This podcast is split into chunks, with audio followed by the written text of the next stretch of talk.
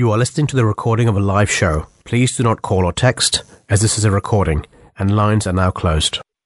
In the name of Allah, the most gracious, ever merciful, dear listeners, Assalamu alaikum wa rahmatullahi wa barakatuh. Peace and blessings of Allah be with you. My name is Shahab Munir Ahmed. You are watching or you are listening to another episode of Breakfast Show. You're listening to the Voice of Islam radio, broadcasting from the biggest mosque of Europe, from the Baitul Futuh Mosque. Dear listeners, uh, today we will discuss very inf- informative and very interesting topics. We will discuss how to save money, especially in these difficult times. And uh, of course, um, we will also have for that very interesting and uh, guest. And the second segment will be about labor opposed junk food ban as living costs soar and what inflation is.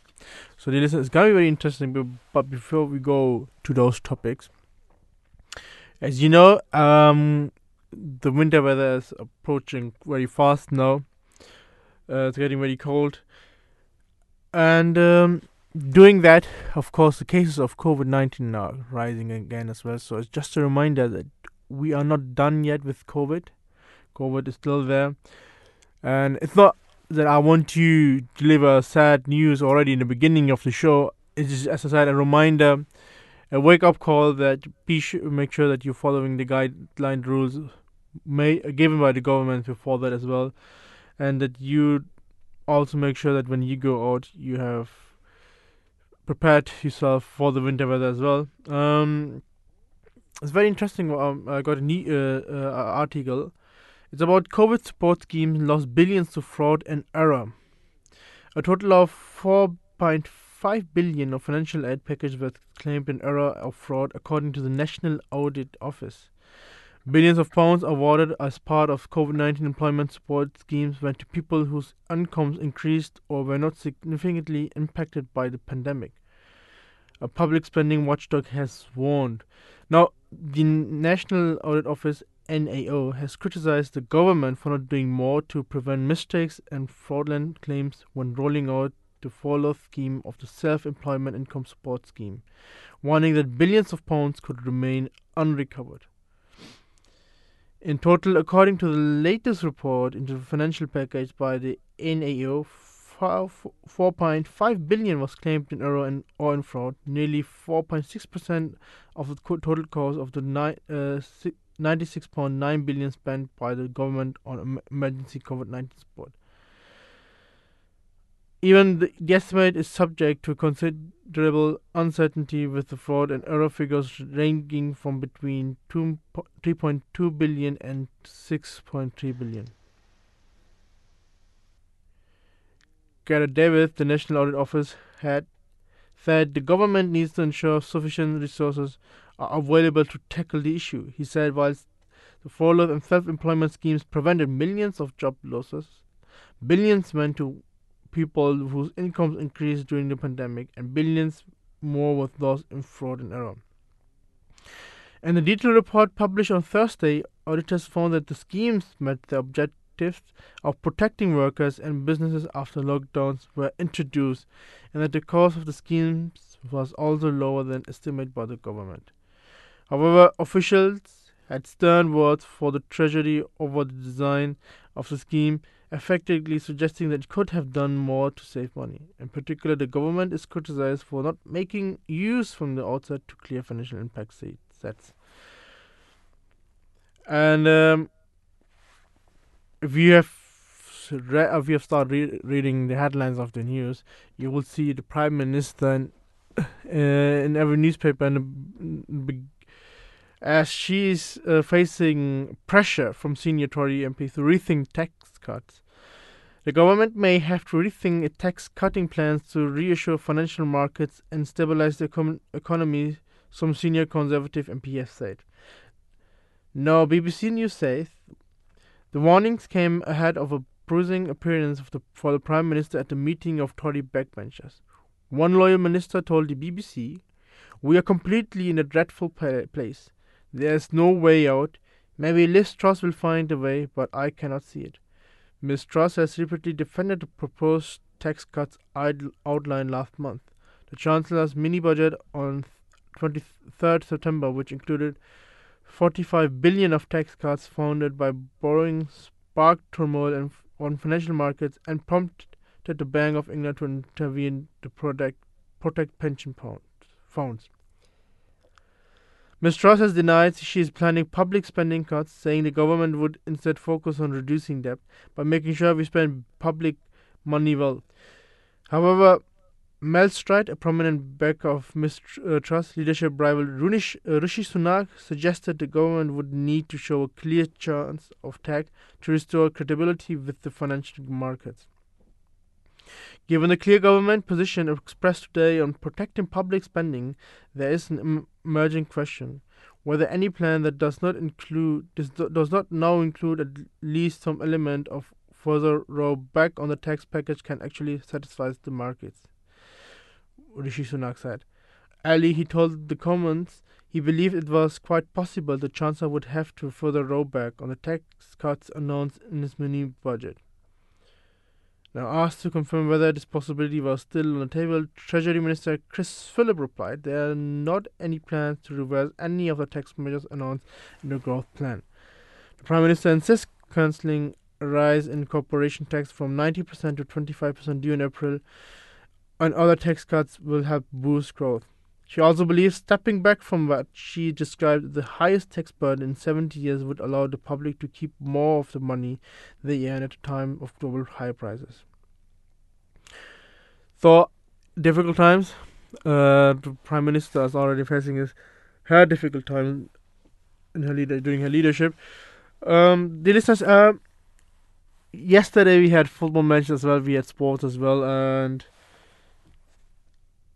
if you uh, um, you, I don't know if you're aware of it, but yesterday um, a new record was made of, by Mohamed Salah as he came in in the 75th minute uh, and has scored within seven minutes three goals, which is the uh, fastest hat trick made in the Champions League. Liverpool won that game against Glasgow Rangers by 7 1. Um, uh, Roberto Firmino was awarded as man of the match.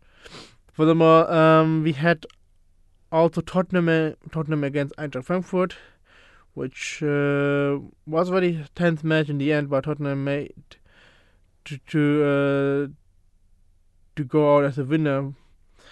And um, and on Tuesday we had Chelsea playing against um, AC Milan. Uh, uh, they won 2 0. And then, of course, Manchester City Copenhagen, which is very surprising, ended 0 0. Uh, surprisingly, Erling Haaland did not play during the game as well. So these are the matches or the, the results of the English teams. Furthermore, we had also yesterday uh, Inter Milan against Barcelona, which ended 3 3. And now it is open in this group as Bayern Munich, Bayern Munich has already um, is already qualified for the next round. Inter Milan and Barcelona will fight for second place. Right now, Inter Milan is three points ahead, but there's still two ma- uh, matches to go. So it's gonna be very interesting in this group as well. Um, Atletico is still struggling uh, in this uh, se- uh, for this season as they are third with four points, two points back behind second place FC Porto. Surprisingly, Bruges has qualified uh, in this group, not losing a single game. Uh, and um, then we had as mentioned, Liverpool as well. Liverpool still second behind uh, Nepal, uh, sorry, Neapel, and uh, Rangers is still lost, and they have no chances to uh, go to the next round as they have null, uh, zero points, and Ajax is third with three points. So these are um, mainly the matches or the results of uh, yesterday's Champions League campaign uh, dear listeners, uh, we will go now for a short break, and after the break, we will be back with the first segment, which is, as, as I just introduced, saving money as the cost of living rises in the UK.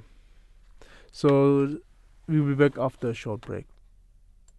Selections from the writings of the promised Messiah upon whom be peace, the founder of the Ahmadiyya community in Islam.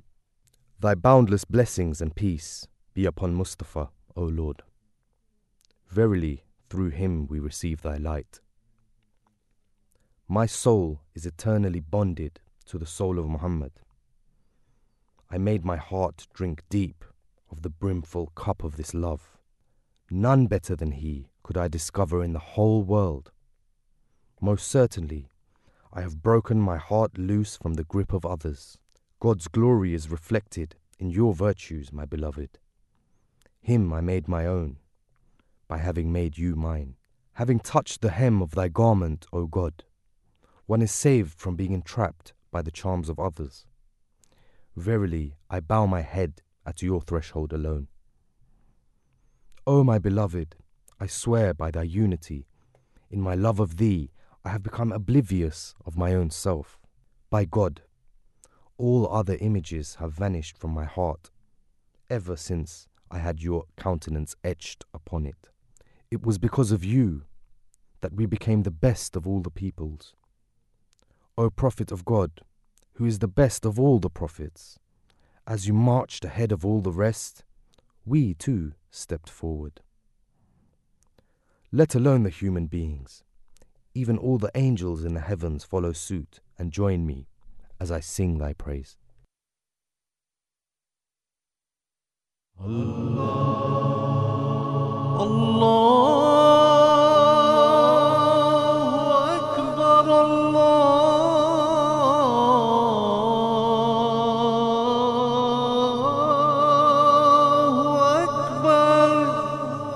You're listening to the Voice of Islam Radio, broadcasting on DAB and via the internet 24 hours a day. In the name of Allah, the most gracious, ever merciful, dear listeners, welcome back to Breakfast Show. Dear listeners, we come to our first segment, which is it's very interesting. It is about saving money as the cost of living rises in the UK. Now, millions of Britons have already felt a squeeze on their finances this year, but the cost of living crisis is set to deepen with significant increases in energy bills, national insurance, and more. Now, experts have called on the government to do more to help people as the crisis spirals, with the Resolution Foundation think tank estimating that low income households will see the biggest hit to their disposable income in the next year. But many people will still be looking for more areas in which they can save money to deal with the rising cost of everyday essentials. Now, dear listeners, of course, the question is that um, what developing changes in the UK have contributed more towards a money saving mindset and strategies? And how have these changes affected people and what is the solution? So, the dilemma brought on by the growth in living expenses in the UK is depleting people's saving and forcing them to take out more debt. Students are also having difficulty because it will be challenging for them to repay their student loans due to the price increases. A part time job or loan are not effective ways to offset the price increase. The demand on students to support their livelihood while attending school will be increased, which will be detrimental to their academic performance. The listeners, the nation's high inflation rate has now surpassed wages and benefits, and recent tax increases have made the situation even worse. As a result, many people will be forced to live paycheck to paycheck, with their income and benefits covering more of their rising costs than their basic needs like food. Winter rationing, winter rationing, and price controls uh, left to the market, energy prices m- might quickly grow. One method to prevent a winter spike in bills that worsens fuel poverty is to impose a higher price ceiling than regulation of government is anticipated to do. If the energy transition are prioritized, then this strategy a strategy for containing the anticipated spike in fuel prices this winter can also maintain energy security and ease the switch to more environmentally friendly sources of heat and power. Now, the listeners are, as we are going through very difficult times and winter is approaching very quickly. Uh, it's a dilemma, uh, and uh, for especially as I said, uh, people might live, need to live from paycheck to paycheck. Um, we had this situation last winter as well, and uh, it, we are still in the same situation. Let's see what Islam actually says in regards of this, that topic. Now, Islam promotes to good practice to live by what you need. Do not be overly protective nor excessive in your approach to spend on yourself and your family when you need to. Now, this mindset will help towards creating a good plan during a difficult time. So basically, discipline is there as well. Um, discipline is required as well.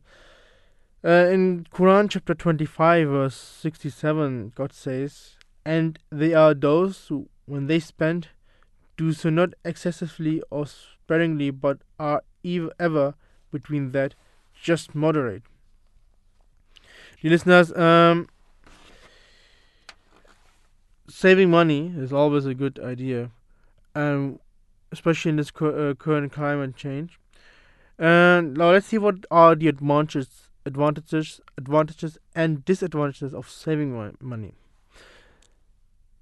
Now, some people might find it difficult to stand on their own two feet as a result of the increase in living expenses, making them dependent on loans and other people for financial support. Now, you can achieve financial independence by saving money, by reducing stress related to financial matters. This alone makes a man feel good. Now, saving allows you to take the time to choose wiser purchases and buy items while they are on sale. People with funds can purchase large quantities of food while it is on sale. This demonstrates that conserving money does have long term advantages that enable you to save even more money. It can also help you get out of debt, particularly if you have outstanding loans from other individuals. Now, coming back to Islam, what Islam actually tells you on how, what advices Islam has for you. Now, in Islam, it is encouraged to return any money you have borrowed. People also have aside money for what if scenarios, particularly as they get older and begin to worry about their health or finances, For unexpected costs or rainy day activities, people save money. The listeners, um, you know, this attitude in Islam is discouraged due to the reason that Allah is there to take care of you.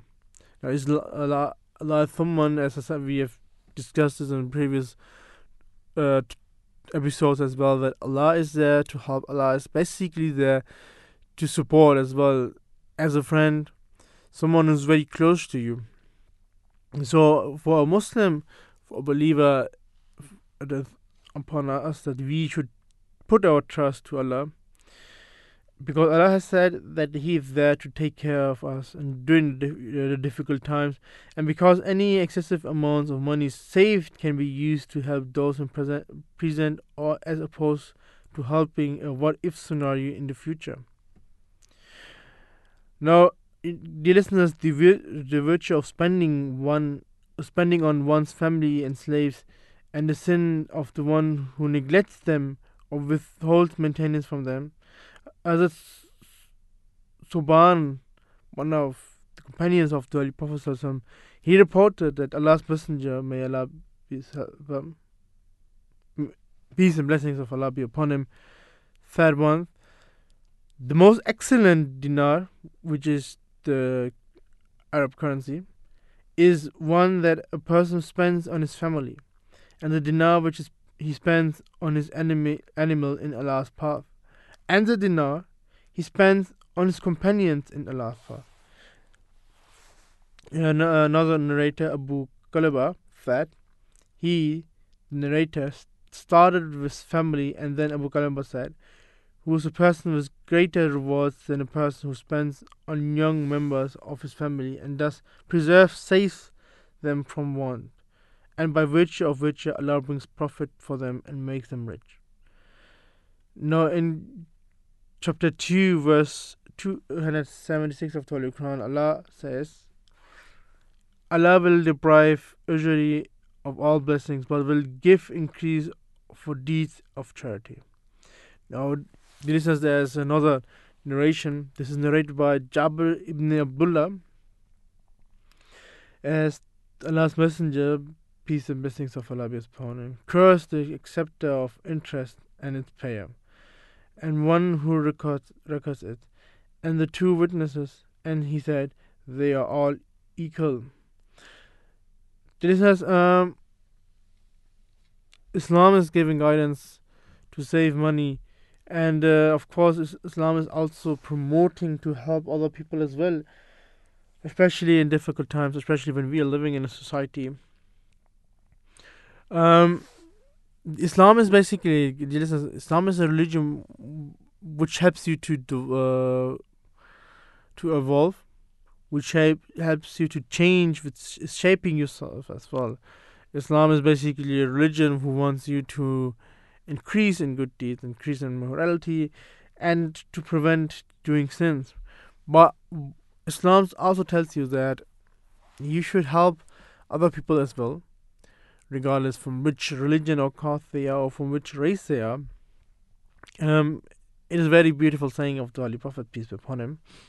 He said that desire for your brother is the same what you will desire for yourself as well and uh, here uh, you know my it reminds me on uh, what uh, His Holiness the Mirza Masroor Ahmad, the head of the Ahmadiyya Muslim community, has reminded everyone many many times that we should also remember our Creator and we should uh, acknowledge Him. We should believe in Him because if we believe and have love for the Creator, we will have the same for His creation as well, empathy for His creation as well, and that we might be ready, not might be, surely be ready to help His creation in difficult times, especially in these difficult times. As I said, uh, winter is approaching. Um, people might be there seeking for help, and we should be there to help them in any way uh, uh, as this brings humanity and the society together as well. Um, yeah, listen. Um, if you are overly focused on saving money, you miss out on opportunities and experience in the here and now. Realistically, some activities won't always be around and won't be included in a deal, so you might have to pay a little extra. Now, the additional money spent shouldn't be a problem if the experience was worthwhile because it was rightfully put to good use for raising your standard of living. Now, spending money on yourself and the people you care about shouldn't have make you feel nervous or guilty. As I said, this is something you know, one opportunity to serve Allah's creation, um, as you know, Islam promotes or Islam's telling us that while you fulfill the rights of Allah, which means while you're following his teachings, you're worshipping him, you try to please him. He also said that do fulfill the rights of his creation as well, which means that we should help them, we should look after them, and uh, this is this is the way the whole Islam has established a society, a peaceful society, a society where everyone can live.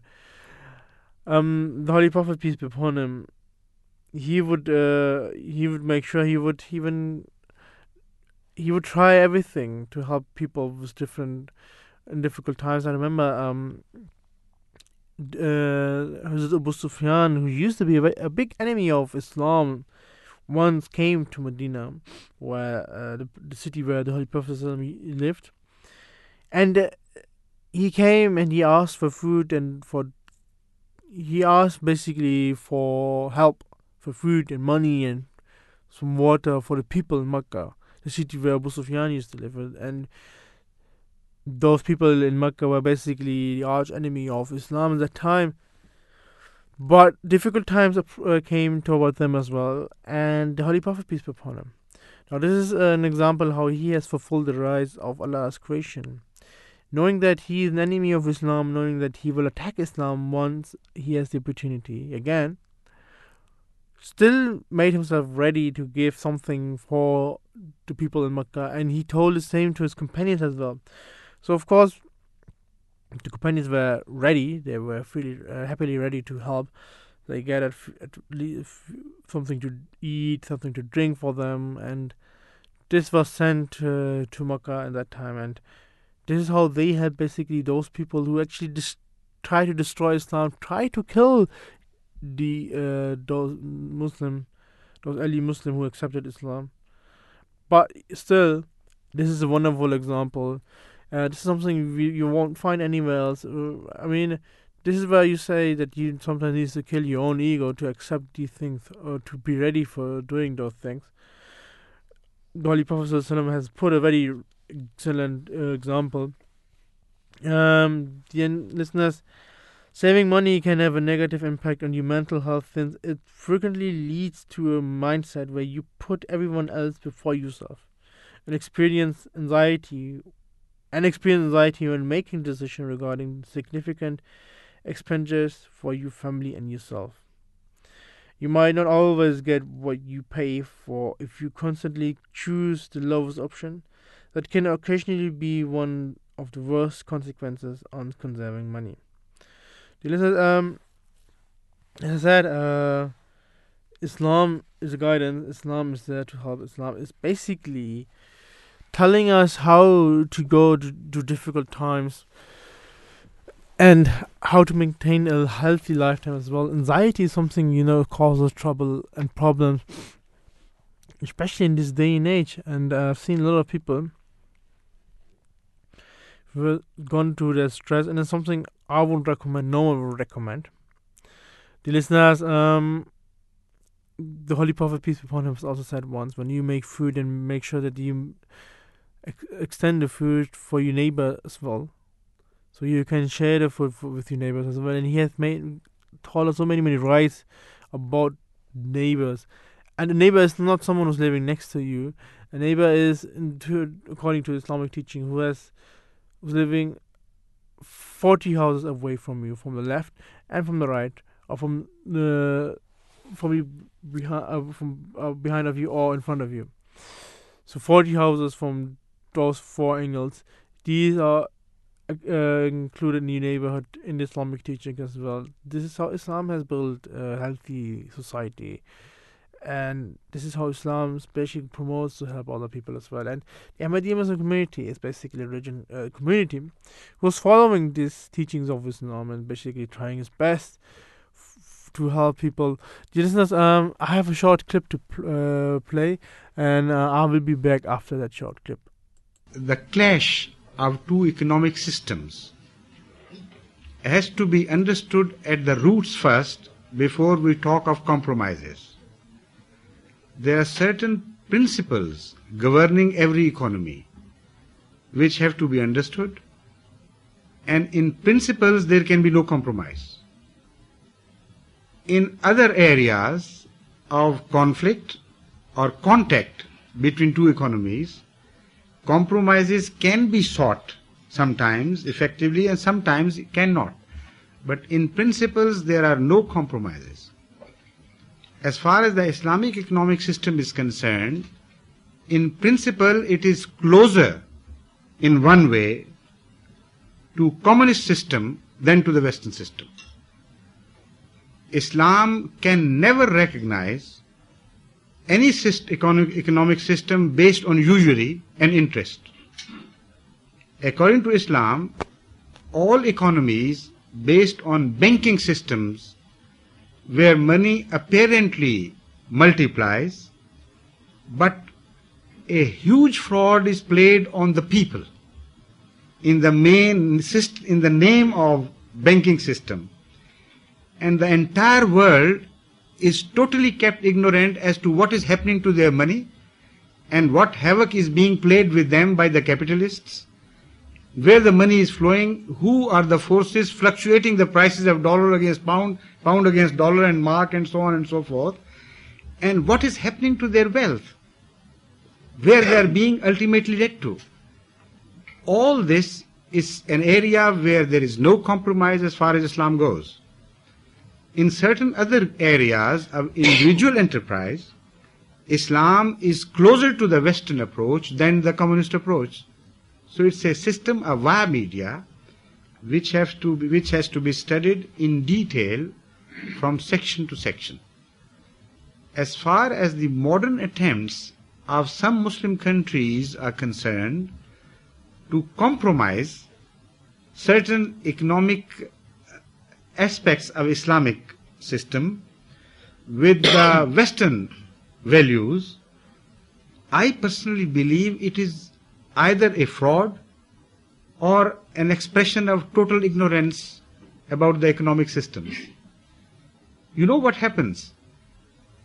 They deposit their money in Western banks and earn all the interest they can, yet when they distribute that money to the people who deposited originally, for instance, they would call it profit rather than interest.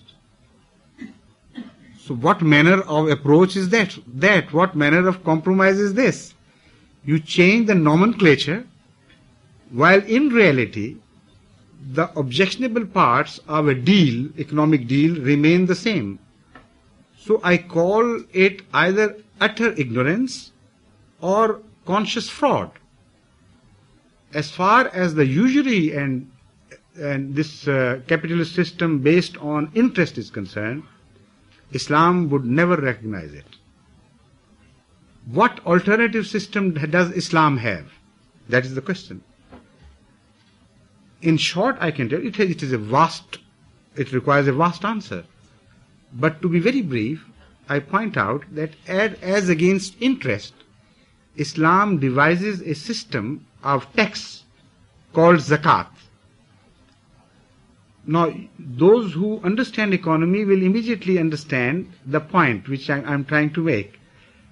In usury, to move the wheel of economy, interest becomes the force which attracts you to deposit your money and put it into rotation in some economic uh, production, productive system. In Islam, it is the negative approach.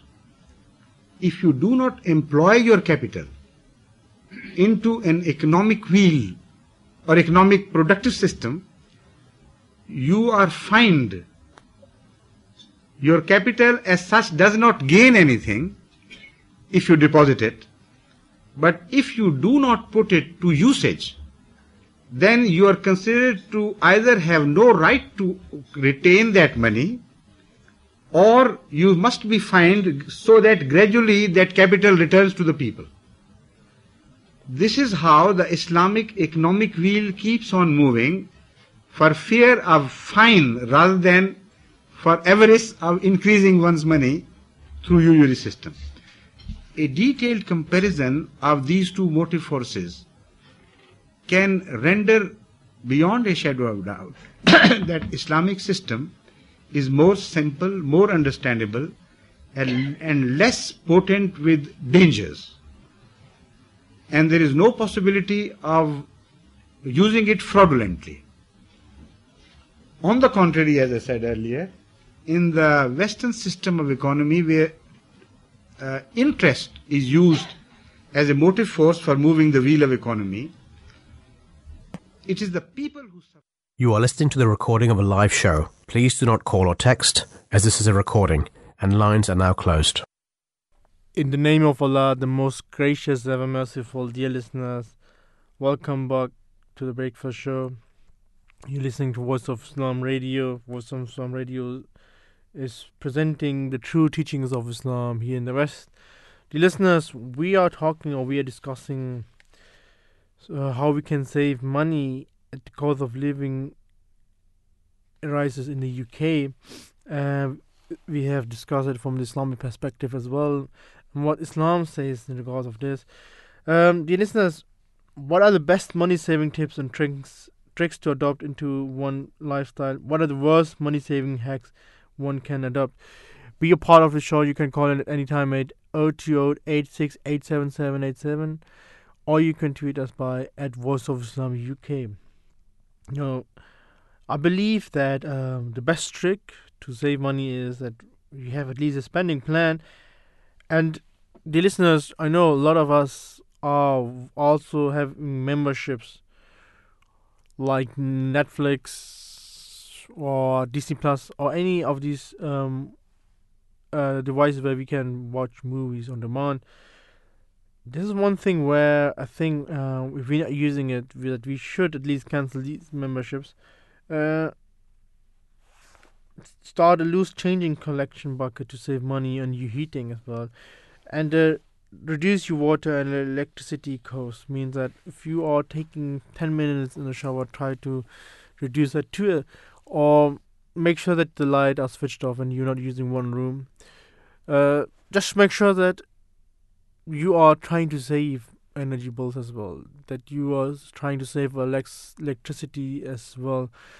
Uh, I know it's gonna be a difficult time. It's gonna be changing as well in this, but what we need to do is we need to be very disciplined in this regard as well. For the sake of your health and wallet, stay away from buying takeout coffee and meals when you can make them cheaply at home. Prepare your meals for the upcoming week, and especially a walk when you can and make travel plans in advance. Have a bicycle. This is very this is very healthy as well. Have a bicycle. Try to ride uh, to different part uh, to do um get different parts of wherever you go. Is it be it the workplace, be it market. J- just try to ignore your car. Do not use your car only if you have to. And yes, try to uh, do not um, try to make you meal at home. Um, save money in this regard as well. Um, I know it's uh, something you want to go, you have, want to have dinner with your family outside. But dear listeners, um, in these difficult times, you you we need everyone needs to make some sacrifices. Uh, and in this regard, uh, if you want to save your money, then make sure that whatever wherever you go, um, if you want to go for dinner in any very uh, expensive restaurant, try not to Try not to go to those fast food uh, restaurants as well, as this is also very unhealthy. Um, sell any products that are no longer needed. Record your spending and retain all receipts, which is also very important. Make careful to review your phone and Wi-Fi plans because you might be using them excessively. Since getting overcharged and utilizing less than you are purchasing is a widespread problem, this rationale can also be used elsewhere. Now, dear listeners, um, when your health is at risk, saving money is never a good idea. It if it's cold outside, you should turn on your heater and thermostat. In these cases, your health should be compromised. A problem arises if cleanliness is compromised in order to save money. Now, when it comes to preventing illnesses and maintaining a strong immune system, hygiene is crucial. Make sure you purchase toilet paper, hand soap, shampoo, body wash, toothpaste, a toothbrush, and other necessities. Make sure you purchase nutritious, uh, nutritious food like foods like fruits, veggies, etc., and refrain from purchasing inexpensive, unhealthy snack items. This is also very important. Um, by thing, have a sugar diet. Ignore sugar. Uh, you see, it's gonna be changed your uh, lifestyle and your health as well.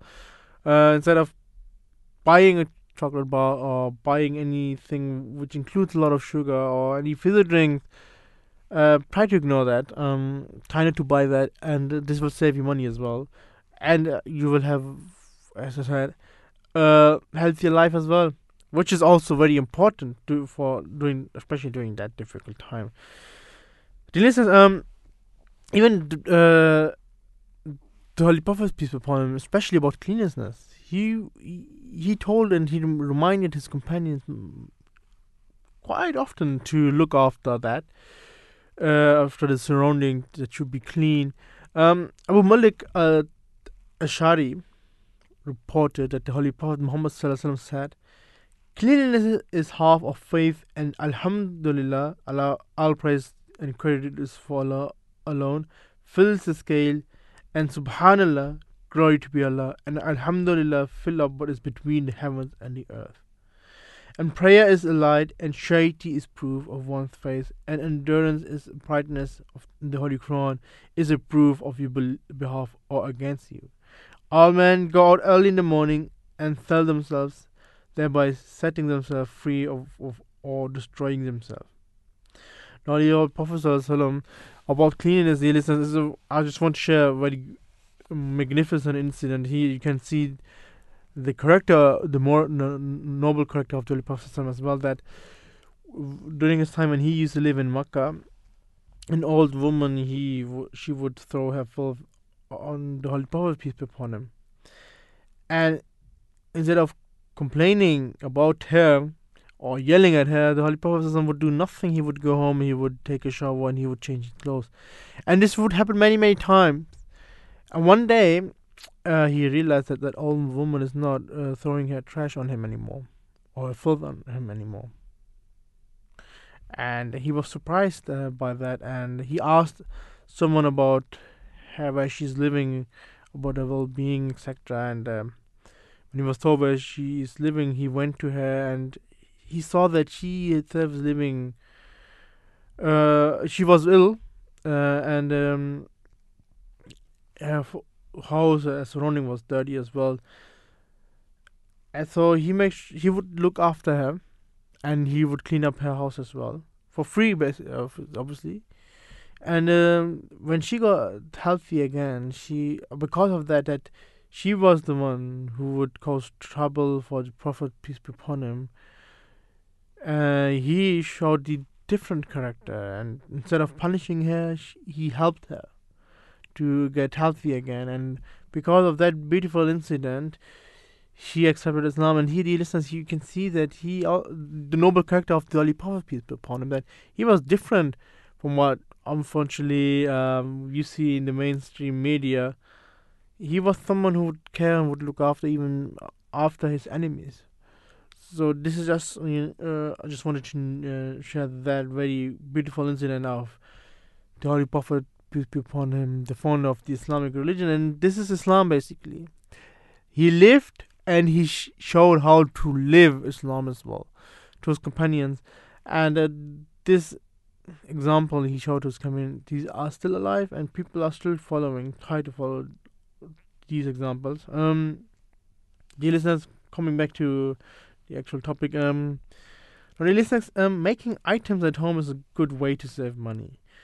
But when you start combining unrelated substances to create cleaning and hygiene solution, it can and will have negative repercussions because you never know what reaction you can set off. It is not recommended to make your own cleaning solution, de- declogging mixtures, or laundry de- detergents. You run the risk of endangering your own health, other people's health, and property damage. Instead, spend money on high quality goods to reduce long term co- costs. The um, everything was just mentioned. One thing is for sure, you, discipline is very important. As I said, for example, you need to uh, cancel those memberships you, you might often use, but which are unnecessary. Like as I said, Netflix, um, Disney Plus, uh, Prime Video, Amazon Prime. Sorry. Um, if you don't use them, uh, if you don't need them, even though you use them, but you know you don't need them right now, you need to cancel them. It helps you to save money as well. If you go out, if you have a habit to eat tasty food, uh, let's say sweet uh, foods which are uh, which have a lot of sugar as well, try to ignore them. Try not to buy them. Have a healthy lifestyle. Try to buy healthy stuff as well, which um, boost up your immune, your immune system as well. Um, try not to use the car. Uh, try to use the bicycle, which is also very healthy and which reduces anxiety and stress as well. Have a good walk with your family as well. Um, prepare your meal at home. Don't go and buy a coffee.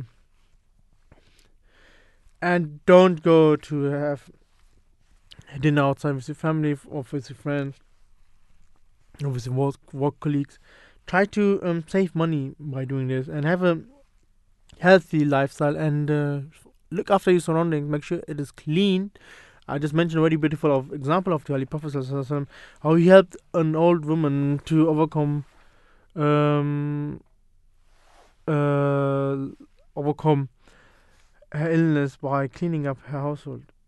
You should keep a balance, which is important. It's not saying that Islam's not never Islam will never promote to have let's say an unhappy life.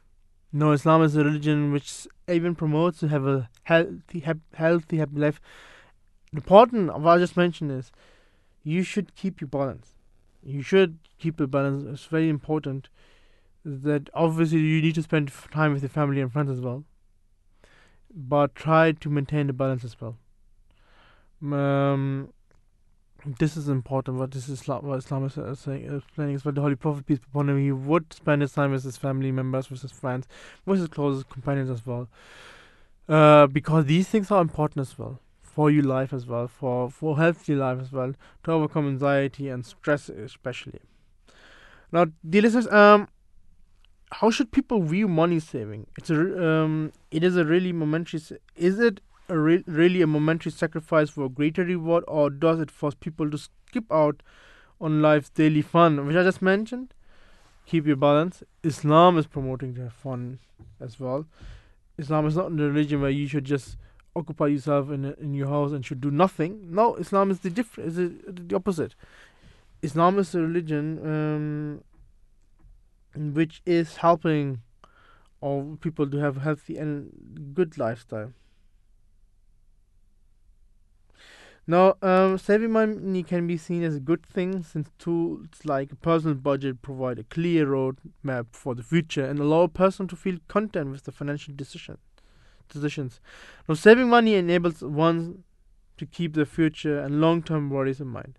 Therefore, many people find it worthwhile to make a minor sacrifice now in order to reap greater rewards later. But saving ought to be done incrementally it can be problematic and almost certainly lead to you foregoing life's simple pleasures if you are investing the majority of your income in savings without any sort of plan or purpose. Obsessive and aimless saving should be discouraged because it will lower your quality of life and can be considered selfish given that you have a sizable amount of money saved that can be used for both yourself and others. Now, collecting or hoarding wealth in Islam is discouraged for this very reason. Or you believe, surely many of the priests and monks devour the wealth of men by false means and turn men away from the way of Allah. And those who hold gold and silver and spend is spend it not in the way of Allah, give to them the tidings of a painful punishment. Holy Quran, chapter 9, 30, uh, verse 34. And Islam does not forbid saving money and wealth, it prohibits the stocking and hoarding of such things that can prove benefic- beneficial to those who have not a lot for themselves and their family in the moment. There is no use in saving wealth that can be of aid in the present day. Saving you wealth has no use in Islam if you do not follow the five pillars of Islam, which includes paying the zakat and its teaching regarding the poor. sorry this is um, uh, uh, uh, um, also uh, practiced by Hazrat Khadija, the uh, first wife of the Holy Prophet. When she married the Prophet of Islam, she gave all her wealth to the beloved Prophet, who then proceeded to distribute to it to everyone. This was done in favor of hoarding Hazrat Khadija's wealth. No, momentarily, you see that the Holy Prophet he would never say no to anyone. Obviously, he, when he would get wealth, money, gold, anything, he would provide it or distribute it to, uh, to the people in need. Um, also, I just want to share another incident of the Holy Prophet, peace be upon him. He was having a walk with a few of his companions, and then uh, he they uh, um, walking towards the Mount of Uhud it's a mount in Arabia in the place of Uhud. It's a very famous mount in Islamic history.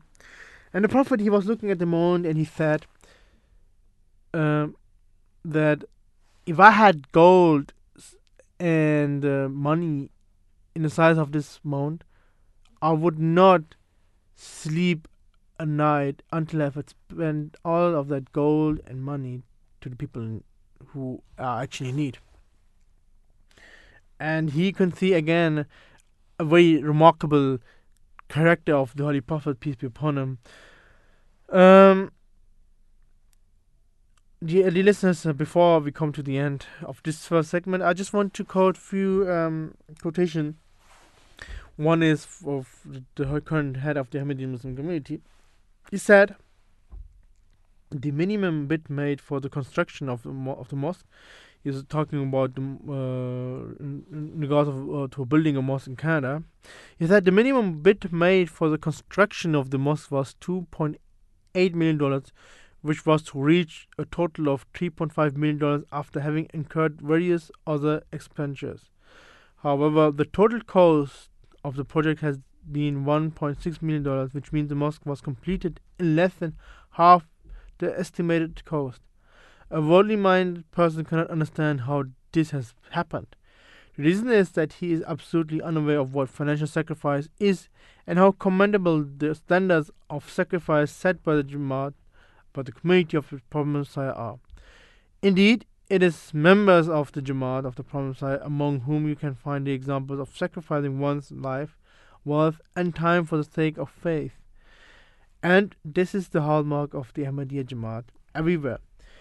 Wherever they are living in the world, God enables them to them to make sacrifices, and the reason for this is that they have made the pleasures of the Almighty God the objective.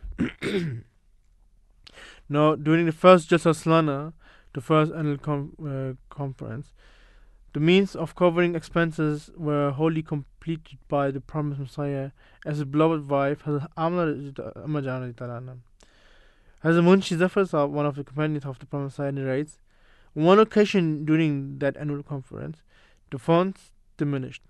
In those days, there was no normal Chanda fund um, set up for the expenses of Jalsa Therefore, the Promised Messiah would be at the expense of himself.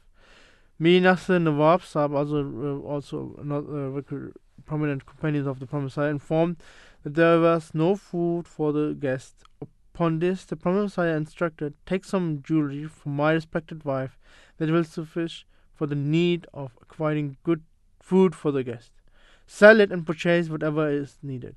Accordingly, Mr. Mir did so and purchased whatever was needed to serve the guest. After two days, uh, Mr. Mir, during the night while I too was present, informed the Prophet that there was nothing left for the next day. Upon hearing this, Prophet said, in obedience to God, we have exhausted all possible worldly means. Now we need to no, not to worry. The ones whose guests these are will Himself take care of them. So, in the end, dear listeners, God is there. He is our Creator. He loves His creation. He will take care of us, of us as well. Um, in this difficult time, dear listeners, I recommend again turn to towards God again.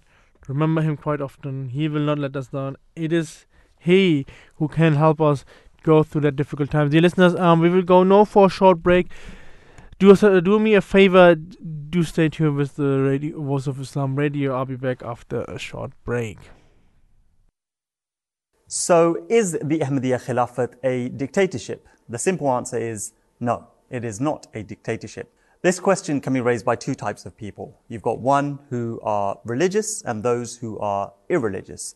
If it's the religious people who are raising this question, then this question or this allegation simply backfires to any other prophet who ever existed and any of their successors because our system of khilafat is no different to the divine leadership that they followed.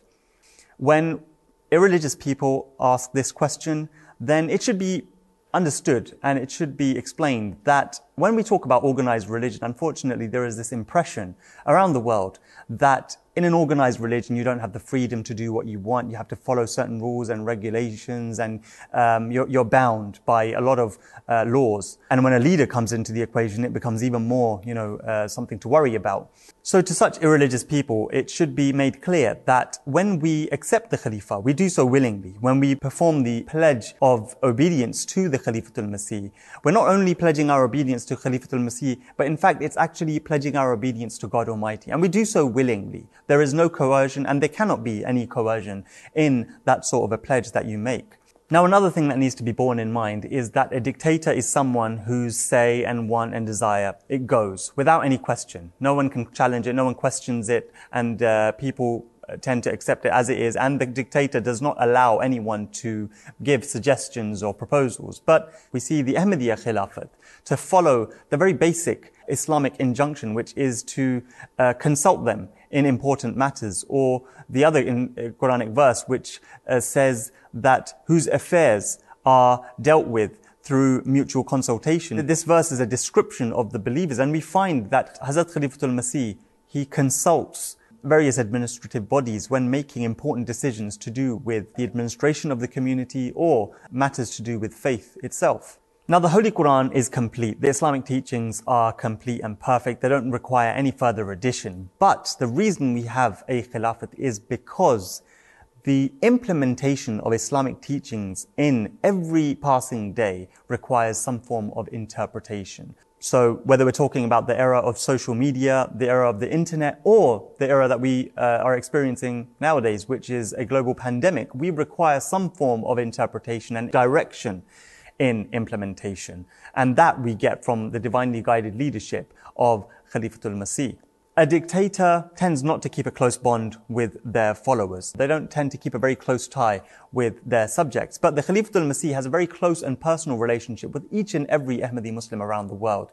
The Khalifatul Masih writes to his followers. The Khalifatul Masih meets with his followers almost on a daily basis. And this is something which the Khalifa does to ensure that his followers are well and that they're pursuing the highest goals possible in every sphere of life. So is the Ahmadiyya Khilafat a dictatorship? The answer is no. It is not a dictatorship. It is far from such a thing. The Ahmadiyya Khilafat is such a leadership which the world is very unfamiliar with because there is no equivalent that can be drawn or parallel that can be drawn to it in the world that we know today. But the Ahmadiyya Khilafat is something that the world is in desperate need of.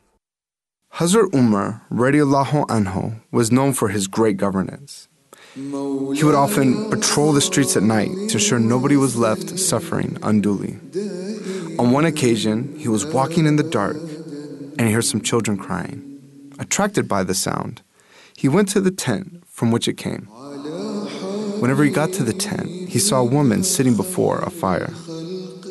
It appeared the woman was cooking something while her small children sat crying nearby. It was late for the children to have their meal. Umar, radiallahu anhu, stepped up to the woman and inquired, What is in the pot on the fire? She explained that she had no food to give the children and had placed the pot full of water and stones on the fire in order to give them the impression that the food would be ready. Hazrat Umar radiallahu anhu was distressed to hear this. He hurried back to the state store, picked up a bag of flour, meat, cooking oil, and some dates, and rushed back to the tent.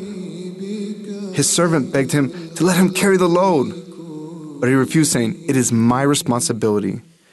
You will not carry my burden on the day of judgment. Arriving at the tent, he delivered the provisions to the woman and told her to prepare the meal.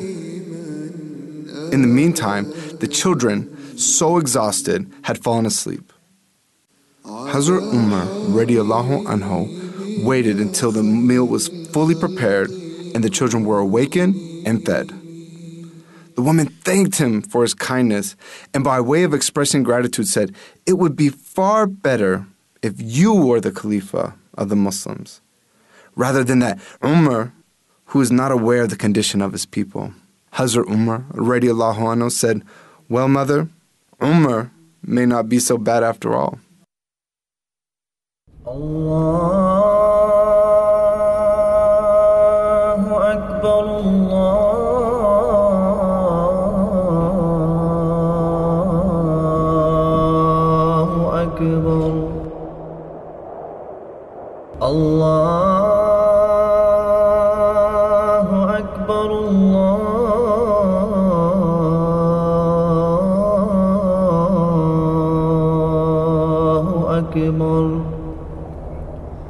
أشهد أن لا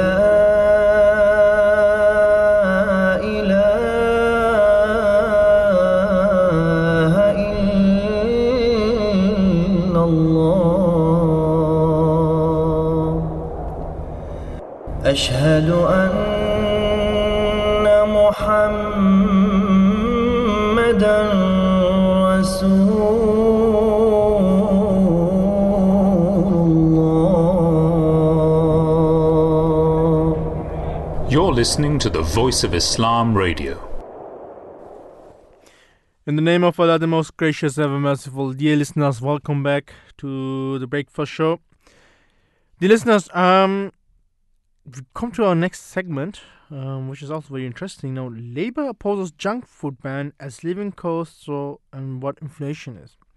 Now, the gist of the story is Labour would not impose a junk food ban amid the, the amid the living crisis cost uh, living cost crisis in the UK, whereas the Conservative government intends to ban products high in salt, fat, and sugar as a means to tackle a rising obesity problem. Also, what is inflation and how is it affecting the increase in living costs? Now, why would a Labour government not impose a junk food ban now?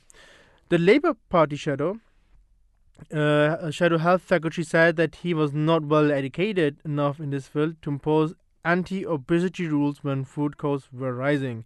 He said that he would prefer to work with food companies before introducing regulations. Now, asked about a sugar tax, claiming that our first resort is not going to be taxes against this current backdrop. Increasing poverty amongst those who are already struggling can leave them with no choice but to buy what they can afford. Rising the prices of these products would be unfair and further increase the inflation caused poverty. The listeners, the second caliph of the Ahmadi Muslim community, said Islam expects the rich to reach out to such hopeless, poor, and strive to heal their bruised hearts.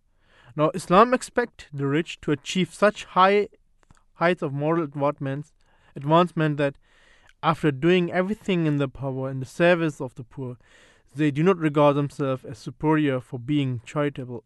charitable. Instead, Islam expects the rich to remain, remain humble before God and constantly prod their hearts to ascertain if they have truly fulfilled their duty towards the poor. This is very important. Islam is basically saying that everyone should come, uh, help and everyone should help. In this society, we believe that everyone has a part. The rich cannot live without the poor, so therefore they should need to look after the poor as well. He has made unlawful to you only that which dies of itself, and blood and the flesh of swine, and that on which the name of any other than Allah has been invoked. But he who is driven by necessity, being neither disobedient nor exceeding the limit, it shall be no sin for him. Surely Allah is most forgiving, merciful. Chapter 2, verse 173 to 174. Now, the bottom line is that people would rather have food to eat for themselves and their families, whether it be healthy or not, and in the current situation, that would be little reasoning into implementing such bans as the junk food ban. The listeners now, what restrictions are being put in place by the conservative government to tackle this obesity problem? Now, the ambition of these obesity policies, uh, first for the UK food industry, was to fundamentally change those retail food environments that are promoting less healthy products more than those considering healthier. Without regulation, commercial retail food environments will be difficult to change. Now, some of the change include introducing a new campaign, a call to action for everyone who's overweight to take steps to move towards a healthier weight with evidence-based tools and apps with advice on how to lose weight and keep it off working to expand weight management services available through the NSH so more people get the support they need to lose weight. The listeners, um, the Holy Prophet, peace be upon him, never ate his uh, fill. He, he, he has said, Kill not your hearts with excessive eating and drinking. There is no vessel worth for a person to fill than his stomach. A few morsels should suffice to keep him on his feet.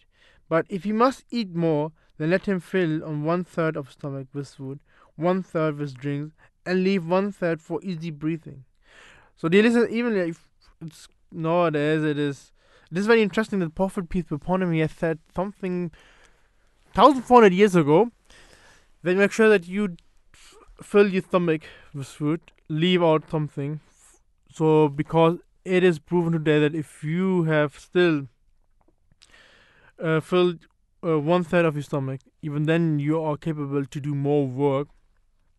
But if you have filled your stomach you are not able to do anything you will get lazy. So this is very interesting uh, how the prophet peace upon him he has introduced his companions to be uh, to not fill their bellies but only to uh, to take few bites which can make them work better or which make them to sta- uh, can make them stand on their two feet um the Promised Messiah Islam, the founder of this community, the listener, states that the t- uh, type of food on one eats also has an effect on one's spirituality. Thus, one needs to adopt moderation in relation to the diet as well. One should not be given to a diet consisting of only meat, nor should one ha- uh, only have a diet of greens and vegetables. One should adopt moderation in all various foods. Uh, God Almighty has provided for mankind, and which has He has declared as halal and tayyib, pure and wholesome, and one should not exceed beyond the limits. Subsequently, such a practice will also affect one's spirituality. Dear listeners, um, we will discuss this segment furthermore as well, but right now I'm very delighted to say that we have a guest with us. Um, we have Dr. Simon St- Steenson with us, who is a nutrition scientist of British Nutrition Foundation. Um, Simon graduated from the University of Nottingham with a BCC, BSc, sorry, in nutritional biochemis- biochemistry, biochemistry. After which he spent 18 months working as a researcher within the Medical Research Council Human Nu- Nutrition Research Unit in Cambridge. Dr. Simon Steenson, good morning and welcome to the Breakfast Show. Hello, good morning. Thanks for having me on. Um, uh, thank you for taking time uh, to be a part of this show. Um, Dr. Simon, um, before I come to the actual questions, my first question is basically about the British Nutrition Foundation. If you can uh, introduce what it is to our guests and what the aim is for that organization. Yeah, um, absolutely. Yeah. Well, we are uh, a charity founded just uh, over 50 years ago, and we deliver um, evidence-based information on on food and nutrition and health. Um, and we, we try to do this by by translating the, the best quality evidence, um, but in ways that are that are engaging and actionable for people and can hopefully help them to make some changes. Because our vision as a charity is that everyone can access a healthy and sustainable diet. Um, and of course, the, the current cost of living crisis is, is something that we do care deeply about. And we want to to help everyone to to be able to hopefully eat a, a healthy diet that's also affordable at this time as well. And um, we do have lots of information on on on how to do this on our on our website, uh, which is nutrition.org.uk. Nutrition.org.uk. Okay, and are you also active on social media? Uh, yes, we are as well. Yeah, you can search for us, uh, British Nutrition Foundation, on on on, on uh, Twitter and uh, also on LinkedIn as well. Okay, that's very interesting. Um, so Dr. Simon, uh, what are some cost-effective meals ingredients people can incorporate into their diets to help them during the recent cost of living crisis? Yeah, well, I mean, it's it's of course an extremely difficult time um, for a lot of people, and it's and it's really hard to try to still come up with ideas for meals that are that are tasty, that are healthy, when money is money is so tight and budgets are so limited, and particularly if people are, for example, accessing accessing food banks. Um, but there there are a few things that could, we can try to do. Um, I mean, one option to try to make meals more cost effective is of course to to batch cook and prepare meals in bulk or in advance uh, and have extra portions maybe for the, either for the next day or maybe throughout the week um, if you do have a freezer um, then of course freezing these portions and having something there as a as a healthier option that you can take out uh, the freezer um, like for lunch or for dinner when when you are busier is is can then be quite helpful but in terms of ingredients um, pulses things like beans, peas, chickpeas, lentils. These can be um, a good cheaper source uh, of, of protein, but also uh, include fiber as well. And we can use these um, in a range of different dishes, but also we can of course partly or wholly substitute these in for meat into things that we cook. Um, if you don't have time to, to soak or to cook these in advance, then canned pulses, um, like canned chickpeas or lentils, for example, or beans, are an option, and they they mm. tend to be quite uh, quite cheap as a source of protein, and also quite convenient and something that you can you can have uh, in the cupboard. Um, another option out of the cupboard as well for a healthier protein source would be would be something like canned fish um, that's canned in water or oil, and that's all that's good from a health point of view because it has um, heart healthy omega three fats in there, but and lots of other nutrients as well. Um, but this can also be cheaper than than trying to buy, for example, fresh fish. Um, and for families families with children, um, there are some things that can that can go into a healthier packed lunch, for example. So um, snacks, things like uh, carrots or celery sticks, um, a sliced banana or apple, handful of cherry tomatoes. These are things that can that can be prepped in advance and maybe sort of mixed together um, and can and can be stored in the fridge. Um, and also dairy foods, uh, not just not just for children to go you know to go to school, but also for all of us can be can be a very cost effective source of protein and calcium, but also other nutrients as well. So things important for, for children's growth like B vitamins and iodine. Um, but it's good to try and go for low sugar, uh, low fat, and um, no added sugar options if you can. Right. And we don't want to cook. Yeah, sorry. No, go on. Carry on, please. um, yeah, no, um, and just to say as well, of course, that we don't uh, necessarily want to, you know, to cut back on on things that we enjoy, like going out, but there are options, and you can find lots of recipes online for things mm. like uh, fake away recipes mm. that uh, try to replicate things we might have when we go out at home, or you can also try cooking uh, one of your uh, favorite sort of comfort meals at home, and it can be a good chance to to invite round uh, family or friends mm. and to, to share food together, and also then to to hopefully benefit from that social experience as well of cooking and eating together. Yeah, that would be great. I mean, it's going to be a very good experience. Um, Dr. Sam, um, people often think because you're just talking talked about uh, cheap eating. People often think that yeah. eating cheap uh, always means eating unhealthy. What's your thought about that? Yes, well, it it might seem like you know that it doesn't always need to be the case, and it can, it can be very difficult, especially when we do have ready ready available options uh, to us that we know are not uh, are not healthy, but it might be the cheaper or the more available thing or the thing that we go to that, that's there then when we're hungry. But there are a few things we can we can try to do just to nudge ourselves in a healthier um, direction, hopefully without increasing the cost. So um, when it comes to shopping, we can try try to switch to sort of higher fiber options of, of staple things that we have. So things like wholemeal types of bread, uh, wraps, uh, uh, chapatis or pita breads mm. instead of white versions because or also things like brown rice or, or wholemeal pasta um, because this can add more fiber but also other nutrients as well into our diet so if there's not if if you if comparing them there's not much of a price difference it can be a, a healthier option um, and this can give us more fiber which we don't tend to get enough of in our diets but might also help to keep us feeling a bit fuller for longer as well but also it's worth remembering that um, we don't need to eat fresh fruit and vegetables to get towards our five a day. We can also have those that are canned and frozen as well. Um, these can sometimes be cheaper options than fresh. And uh, there are also things that, for example, we can try to add from the freezer or the cupboard into dishes that we cook to boost up the vegetable content. Or you could try, for example, uh, microwaving uh, frozen vegetables rather than uh, boiling these. Okay, that's very interesting. Um, Dr. Simon, um, any other suggestion you can give to our listeners how to cut down on their diet to improve their health and to save money at the same time? Yeah, well, I mean, it, it's it's difficult, and I think it, especially such a hard time. None of mm. us really likes to think about cutting back on things that we enjoy or having less of. Um, and saving money doesn't necessarily have to mean mean um, mean eating less. Um, I mean, one thing, of course, that we that we can do that is a massive focus at the moment is to think about food waste. Um, there are there are statistics that, on average, in the UK, uh, household waste about sixty pounds a month um, on, on on food that's that, that's thrown away.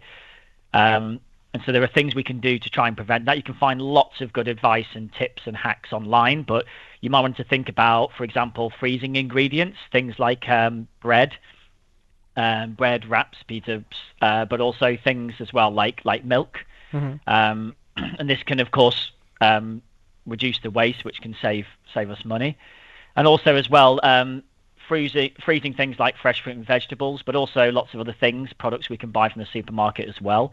Um, you can check the label for advice on on how to do that, but also che- um, when it comes to looking at labels on things, it's important to make sure that we pay attention to best before and use by dates. So best before is about quality. Mhm. Um, so foods can still be good after that, of course, to eat. They might not be Mm. quite as good as they were before, but they can still be safe to eat. Um, but when it comes to use by dates, that is about food safety. But quite often you can freeze foods up until their use by uh, date. So again, it's important to to try to to check the label and follow the advice that, that's on there. Um, Uh, Yeah. ju- just one. And- que- yes. yes. Please, please carry on. Please carry on. Yes. Um, no, just uh, sorry. Finally, as well, of course, obviously, the spiraling energy costs are a major concern for, for many many households um, coming into this winter, and and one thing with cooking bigger portions or cooking in bulk is that that can potentially help to reduce uh, these energy costs, but some healthier options for things that could be prepared cold include maybe, for example, a, um, a salad um, with things like um, canned chickpeas or lentils that that I mentioned to add fiber and and uh, protein in there, alongside maybe some um, canned or frozen uh, vegetables, so things like um, peas or sweet corn, or also other cheaper fresh um, veg like carrots or cucumber. So can be one way to, to try to put together a dish, but um, it, it is a very difficult time. There are lot, but there are lots of ways um, to to creative ways to try to to save money and try to reduce energy, and there's lots of advice um, out there. Not true. Uh, but thank you for those advice you have given to us, Dr. Simon. Um, and thank you for joining the Breakfast Show. I wish you all the best for the future. Thank you. Thank you.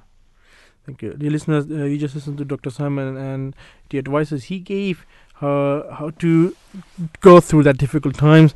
Um, if you have any questions or if you want to learn more about this, you can do so and going uh, uh, uh, or you can call in at any time at 020 86 877 or you can tweet us by at Voice of Islam UK. Um, dear listeners, um, after the interview, which was uh, very interesting, and uh, we have also a short clip to play. Um, we'll be back after the short clip, so do us a favor, stay tuned with the Voice of Islam Radio. Of those things which are not forbidden, Allah tells us in the Holy Quran that you should also eat the wholesome from among them, as you understand them to be wholesome. So it's left for you to decide. The wholesome is left for anyone among the human beings to decide according to his own customs and his own likings and things. For instance, a child, if he does not like, um, for instance, uh, prawns, there are certain children who do not like prawns. You can't force them upon them because you think it is their wholesome. Chinese eat such food as it is of their liking. If initially that food is not forbidden in Islam, then it is for the Chinese to decide about their wholesomeness. And it's not for us to impose our concept of wholesomeness upon them. So it's a free word. Wholesome should be interpreted according to your own likings, even in, according to individual likings. That is one concept of wholesomeness. The second is that it should be fresh and without uh, harmful uh, elements. That is also the meaning of wholesome. So it is, it is here it is a medical question. If a food is in the status in a state of decay and it is uh, being infested with bacteria and could cause injury to your health, even if it is not forbidden in religion, still the Holy Quran says don't eat it because it is not wholesome. So either way, this is quite understandable and a common thing. You're listening to Voice of Islam, online, on mobile, and on DAB. In the name of Allah, the most gracious, ever merciful, dear listeners, welcome back to the Breakfast Show. Dear listeners, um, we were just discussing um a very interesting uh, uh, topic, which is in regards of basically which we are going through right now um, about junk food and uh, how we can reduce or how we can yeah, how we can reduce food for, or why is reducing food actually good for us as well. I mean uh, i just mentioned uh, saying of the prophet peace be upon him that if reduce your food uh, don't fill your stomach up and even the Prophet Silas had to some form of the community said that use different kinds of food as well, not only the same food all the time. The listeners, um, Islam teaches that the condition of the body affects the condition of the spirit, and thus great care should be taken to keep one's body healthy and fit. Now, Islam further teaches that all food should be taken in moderation. Now, um, for example, nothing should be indulged into excess. No, for, furthermore, uh, drugs uh, are forbidden. Any food which becomes addictive enters the forbidden category. The Prophet, peace be upon him, was very cautious uh, with regards to excessive eating. Uh, in one occasion, mm, the Holy Prophet Muhammad, peace and blessing of Allah be upon him, said, The food for two persons is sufficient for three, and the food of three persons is sufficient for four persons. So basically, make sure that you don't fill up your belly again, your stomach. Make sure that you have food prepared for more people, so more people can take benefit of that. And this is how the Prophet peace be upon him promoted these things. Um, Hazrat Tahir the first caliph of the Ahmadiyya community, stated, as with the social system advocated by Islam, the Islamic economic system commences with the, with the prime premise that all that is in the heavens and the earth has been created by God, who has bestowed man various provision on, provisions on trust. As a trustee, man will be held accountable for the discharge of distrust. The possession or absence of wealth is a means of trial, so that in both abundance and adversity, those who are mindful of their accountability may be distinguished from those who resort to carelessness and scant attention to the sufferings of the rest of mankind. Um, the listeners, we're coming to the end of the show. Um, I just want to say, I uh, just want to uh, read out one quote of the first caliph of the Ahmadiyya movement. He said, "An important concept of position under Islam is that certain resources are taken out of individual ownership and placed in the hands of mankind as a whole. Thus, minerals, resources, and the produce of seas and oceans is not the exclusive property of any individual or group of people. So basically, these things are basically made for all, for every mankind, and therefore we should be ready to help everything, everyone, to in this world to overcome this very difficult time we are going through right now. Dear listeners, um, we have as I said, reached and of the end of today's breakfast show. Thank you to all of our listeners for turning in and our expert uh, Dr. Simon, for taking out uh, the time to discuss the topic. Um, dear listeners, you can listen to the show once again on SoundCloud. And uh, my also best regards goes out to our producers Hania Sajid and Kafia Latif, and of course our researchers Kanta, Saleh, Halima, and Wakid. Dear listeners, also to my uh, tech support, Zishan, thank you for the help. Dear listeners, um, if you want to listen more or if you want to learn more about some, t- stay tuned with the Voice of Islam Radio, or you can turn in tomorrow as my brother Tukir Ahmed and Walid Ahmed will be there for the next episode of Breakfast Show. Dear listeners, peace and blessings of Allah be with you.